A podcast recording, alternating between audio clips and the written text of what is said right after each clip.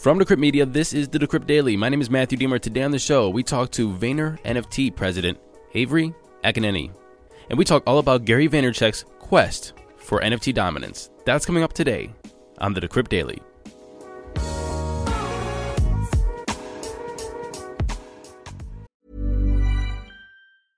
Mother's Day is around the corner. Find the perfect gift for the mom in your life with a stunning piece of jewelry from Blue Nile. From timeless pearls to dazzling gemstones, Blue Nile has something she'll adore. Need it fast? Most items can ship overnight. Plus, enjoy guaranteed free shipping and returns. Don't miss our special Mother's Day deals. Save big on the season's most beautiful trends. For a limited time, get up to 50% off by going to BlueNile.com. That's BlueNile.com. Good morning, everybody. Welcome to the show. Today is Tuesday, March 8th, 2022. Actually, I lied to you. It's actually Monday, March 7th, but I am putting this out on March 8th. I'm recording it on March 7th, and this is the first time I didn't do a live show. Like, well, live meaning I record it the day that it goes out. I hope everything works properly. I've never scheduled a show before. So, if this doesn't work and you have no show, you will when I land and find out something happened and something went wrong. Like I said in the intro, we're going to talk to the president of Vayner NFTs, and we're going to talk about and we're going to talk about where did Gary Vee get his inspiration for making NFTs. We're going to talk about the formation of Vayner NFT. We're going to talk about Avery coming into Vayner NFT as the president, and we're going to talk about the future of NFTs and how Vayner NFT is going to guide that future. I hope you enjoy this conversation, and please don't forget you can send any feedback to Matthew Aaron at decrypt.co. Enjoy. Avery Akkineni, president of Vayner NFT. Welcome to the show. Thank you so much for having me. It's a pleasure to be here, Matthew. Absolutely. Look, I want to get into all about you, but I first want to start with Gary uh, NFTs. Look, he started with these uh, NFTs like back in the day. I think they're just doodles like on an iPad, and they just went bonkers. My friend has one. I think it's the Curious Coyote. It is his profile picture. One. It is a good one. And so I just want to start back at the beginning. And I, I, I, apologize. I just want to make this a little bit about Gary at first in in, in Vayner NFTs. Uh, but how did he get into NFTs and why? Yeah, so Gary Vaynerchuk, for those uh, listeners who have not heard of him yet, also known as Gary Vee, Gary is a prolific collector. And for the past several decades, he has collected all different kinds of things everything from sports cards to his infamous garage sailing, where he sort of identifies uh, underpriced assets and then flips them on eBay, um, also known as Flip Life. Gary is a really good collector and he has a really good eye for understanding different traits and rarities and um, understanding how that transfers uh, to consumers. So, Gary's done a lot of wine collecting, a lot of sports cards collecting, a lot of alternative investment collecting. And um, about a year and a half ago, Gary started to get very interested in the world of NFTs and digital asset collecting. And uh, he brought all the sort of Vayner folks along with him in this journey of understanding um, why NFTs are really exciting and starting to build our own collections. Um, which then segued into Gary launching his own collection, VeeFriends, in May of 2021. And, and, so, why did he do this VeeFriends? I mean, it, honestly, to be honest with you, I was skeptical at the beginning. And, and my friend said, "I'm going to buy these." Uh, I've been following Gary for for a long time. So is my friend. My friend actually turned me on to Gary, and just his like, I guess his ideology, his philosophy, very positive dude. You know, very hardworking, flip life. You know, it was just it, it, he kind of like glamour, glamorized just being authentic, and also like just going out and just doing a hustle. And so we we've been paying attention to him. But then when he came out with this uh with his VeeFriends, and I saw them. I mean, and, and no no disrespect uh, I was like, are you serious? Because literally, they're his doodles. I, I assume they're, they're his doodles on an iPad. Yep. He's not the best drawer. Why and what did he, why did he think that this was going to be a successful? It is successful, but what, where, where did he start going with this? Yeah, so I think there's a couple of different factors that um, are sort of strategic drivers that um, led to the success of the VeeFriends program. And as Gary communicates all the time, it's still very early days. We're still under a year in from VeeFriends Series 1 launch. So Gary actually took a week off, which for him never happens, and hand drew each of these um, characters. And the characters were drawn by hand, Gary in a Sharpie, um, and different characters that uh, translated to different core values that Gary talks about in his content. So things you mentioned curiosity, kindness, empathy, patience, resourcefulness, and then created sort of associated characters. Are just over 200 different characters, which all stand for different things that Gary thinks um, are very important in, in one's sort of day to day life. And when the collection first launched in May of 2021, there was a little bit of a mixed reaction from the NFT community crowd. Gary had done an incredible job of educating his fans on how to get a MetaMask, how to set up your wallet, how to have crypto. Um, what is the Dutch auction? You know, we've done a lot of education in the months um, leading up to the launch of VeeFriend Series 1. Um, so Gary's community was primed, but a lot of them, um, similar to what you're saying right now, Matthew, were a little bit skeptical of what is this? Why am I going to pay um, you know, thousands of dollars for a doodle from Gary. But one thing that I helped, I think, helped create that initial value was the fact that um, each VeeFriend uh, Series One actually gets you access to a conference for three years.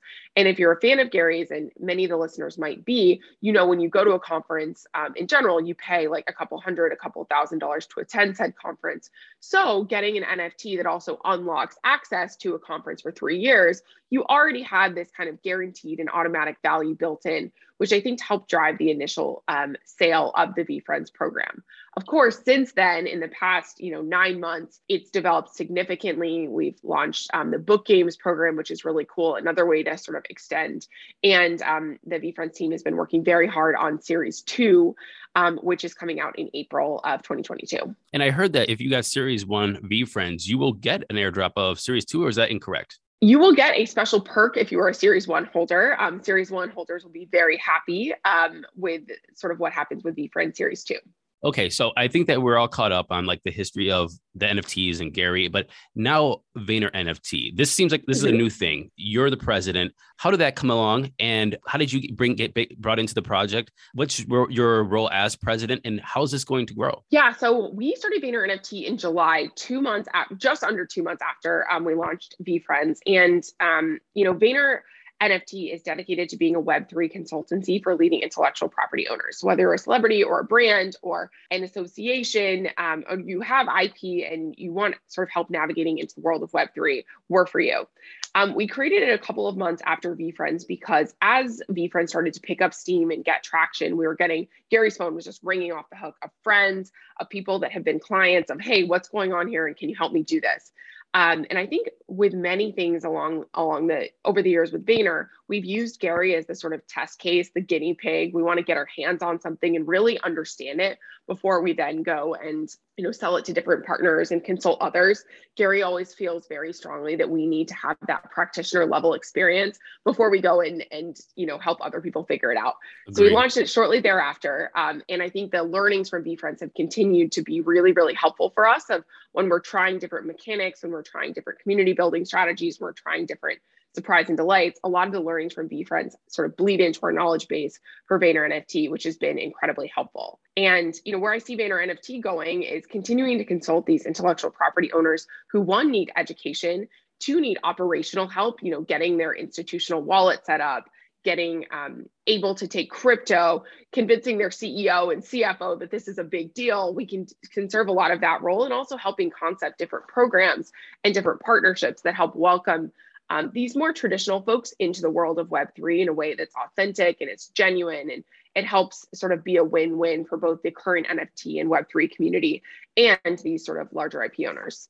Who is Avery? So I'm Avery aside from my role of president of NFT, um, I've been a big marketing junkie for my whole life. I spent my early career at Target and at Google, so very much more corporate side. And I think I bring a lot of that sort of business acumen and, and thinking into to the side of my role that's related to translating that to them. Outside of that, I live in Miami, Florida. Moved here from Singapore um, a couple of months ago. I was in Singapore opening up Vayner Asia Pacific and I live here with my husband and my dog, which is a very cute Shiba Inu.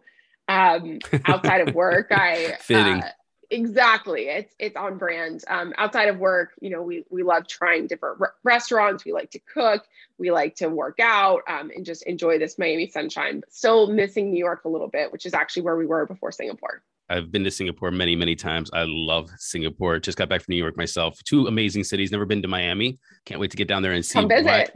I, I 100% will one day. I want to just shift over to NFTs in general and the potential of NFTs. And I kind of want to get a little bit deeper than a, I would say a a doodle, a picture. I want to understand like what does an NFT mean? And look, I, Gary made a very interesting quote on a in an interview the, about two three weeks ago. Somebody was very skeptical about NFTs, and he said something. This is a paraphrase. I'm going to butcher it, but it's a paraphrase. He said, we used to collect baseball cards and our parents thought we were silly and now they're worth something. You used to collect sneakers and now they and everybody thought you were silly to collect sneakers and you know like these things but now they're worth something. And so if your kids are in the digital all the time and you don't think that digital assets are going to be worth something or digital collectibles are going to be something in the future then you don't understand what's happening right now. And i thought that was a very interesting comment.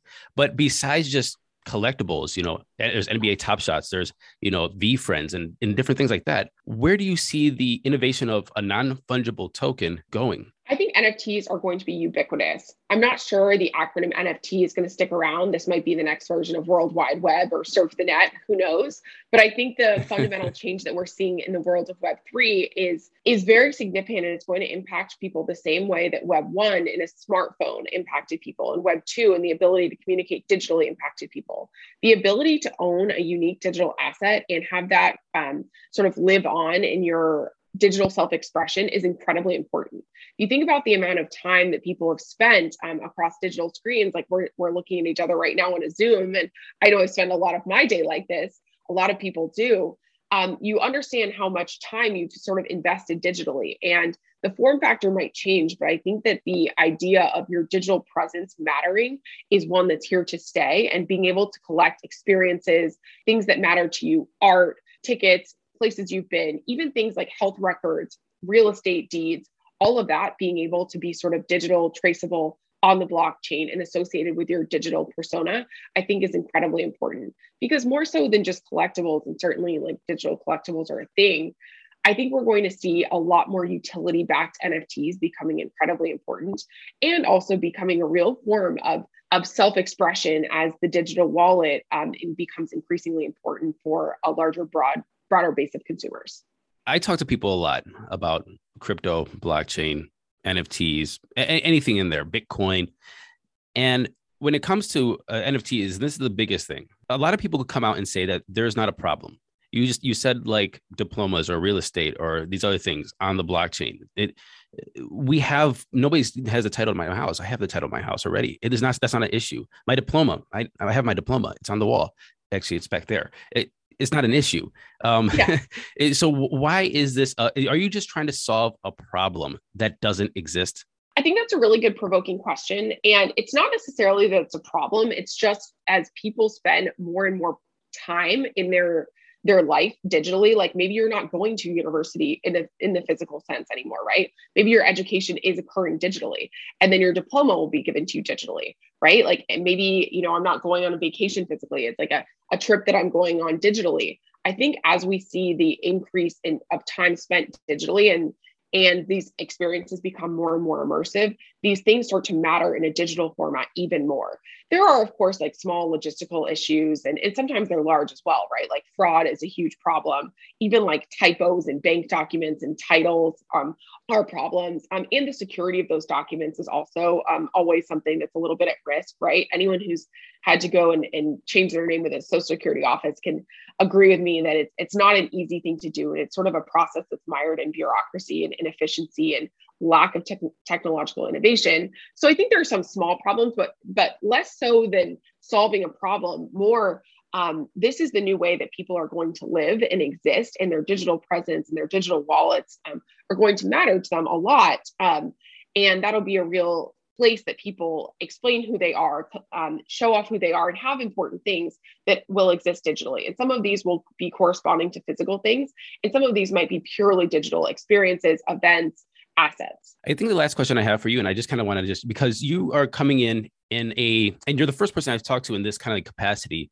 um, that is a president of a NFT enterprise. We're talking. You said Web mm-hmm. three. You have NFTs. You talked about the different use cases of NFTs, and so I guess one of the biggest conversations I, I see around the internet when it comes to uh, people who are skeptical is things like we don't watch sales of NFTs. We have Bored Apes, you know, just a picture of an ape, obviously yeah. coming as a, as a skeptic right now, selling for 1.5 million dollars to Justin Bieber or something. And do we actually understand that that is the floor price? So they're like, oh, is the floor price uh, artificial just because you're wash trading with you know wallets that you custody yourself um, or you know or, or, are you just making this market out of out of nowhere? I guess when you are coming in as a president and you have this marketing background and a business background as you said uh, and you're coming into this space to try to make a more substantial product than a lot of people think it is where are your challenges and how are you combating those kind of speeches that are uh, also correct? It's also correct that there is wash trading. It's also correct that maybe the floor value of a CryptoPunk isn't $500000 but you know it's, it's being artificially created. How do you combat all of these like i guess technical difficulties these um i guess bad actors in the space to show that what you're doing at vayner nft is legitimate and will pioneer the future everything you just said is absolutely a challenge and i think that there are are some small like bumps in the road in the early early days of any technology if you know any of your listeners remember the app yo right it was the stupidest app ever it just literally said yo back and forth right and like the wait yo wait wait what is this real Yes, it's real. It's real. Um, there used to be an app that was just called Yo, and it would just go back and forth. it was kind of silly. It was like, you know, do you remember the virtual beer app where it would like, you know, you had something oh, yeah. that, that basically I, ha- looked like drinking beer. Yeah. So these things were silly, right? And um, they were the early days of a new technology. I think that's where we are today. NFTs have introduced this whole element of, you know, floor price and financial opportunity and day trading. And that's been amazing for a lot of people, but I do not see the future of NFTs as being day trading like expensive assets. I think that's a small group right now who's benefiting from that and who's immersed in that and how they're having fun and that's wonderful. Where we sit as Vayner NFTs, we want to bring NFTs to the broader masses. And that means a lot of NFTs that are free, that are accessible, that are community unlocks, that give you access to new events and experiences, you know, that might translate to physical products being redeemed. We're way less interested in creating the next um, you know super hype digital collectible and way more interested in using nfts as a way to build community to empower creators um, to help brands find a new opportunity and way to engage with their consumers, which is why you'll see a lot of the NFT programs that we are helping design and collaborate with are in fact like either free, charitable based, um, or or don't even take secondary sales because that element of of uh, sort of hype cycle is not something that we really want to lean into. However, it exists and it's wonderful for those who are benefiting from it today. Um, I think that what you're calling out is something that that does concern some early folks, but where we see NFTs is you know so much um, broader reaching than the market size that we see today on on OpenSea or from the power collectors and the, and the super users. So it's something that we um, understand as being important today, but we also understand that this is a tiny percentage of the total number of people who are going to have NFTs. When we have this conversation in five or 10 years, I think NFTs will be far more ubiquitous and, you know, pr- average price will go way down, average use case will go way out. Um, there's so many different cool use cases for NFTs that have we've only scratched the surface of.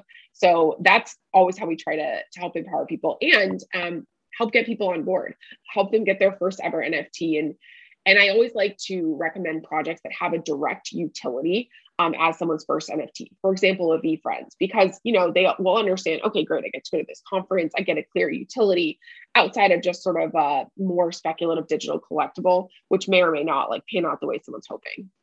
I mean, I really love that example. I, I use that example a, a, lot of times. It was like, what are these early use cases of the internet? And I just remember getting, you know, the AOL the free 1000 hours disc in the mail and then yes. popping that in there in there and using my hours to go into a chat room, an AOL chat room and with with some sort of theme, but they always de-evolve into your mama jokes and people cussing back and forth at each other, making lewd mm-hmm. comments. And, and, and if your mom would walk, I, I was born in 79, so I was probably about 14 or, or 13 when I was in these chat rooms, mom would walk up behind me going, the hell is this? Is this the mm. future? Like, and it was like, yeah, mom, this is the future. And she doesn't believe it. I, I guess the, the question I had in that previous question, even though this is a long last question, I apologize. Uh, how do you communicate that as a company, or do you even need to? I don't think that we necessarily need to. We say a lot of we're very early. We say a lot of um, pioneering days. Uh, we talk about this market adoption curve, and you know, you might remember this from school where there was like innovators and there's early adopters and there's mainstream. It's kind of like a bell curve and then you have the laggards and then you have like the last adopters we're still so early in that innovator camp it's a tiny percentage of you know americans far much less like percentage of total population of the world who has access to nfts now so we're totally in those aol dial-up days where we see the potential. And i think the people who started building in those aol dial-up days who saw the fact that like wow access to information is going to change the game for people um, and being able to you know communicate across borders um, it's going to change the way that that people um, learn from each other and have access to information. So those who saw that opportunity and and jumped into it are often the same people who are seeing this um, opportunity in the world of web3 jumping into it even though we know it's early there's a lot of interesting fun building that's happening right now and being a part of it can be really exciting and and can set up your business um, for having this early adopter advantage that just these times don't come around that often um, so it's not uh, it's not so much something that we we're concerned about now. We know it's early. We know there's a lot of amazing stuff, some not amazing stuff. Um, but that's kind of kind of part of the deal. We're in the BlackBerry phase of of this, you know, the AOL dial-up days, the BlackBerry phase. And if, if anyone sort of remembers going back to that, you see the bones of the technology, but you understand how much it's massively improved over the past 15, 20 years. Um, and and I hope to see the same thing happen with the world of NFTs. Avery Akkineni, president of Vayner NFT. Thank you for coming on the show and discussing all this. Thank you so much for having me.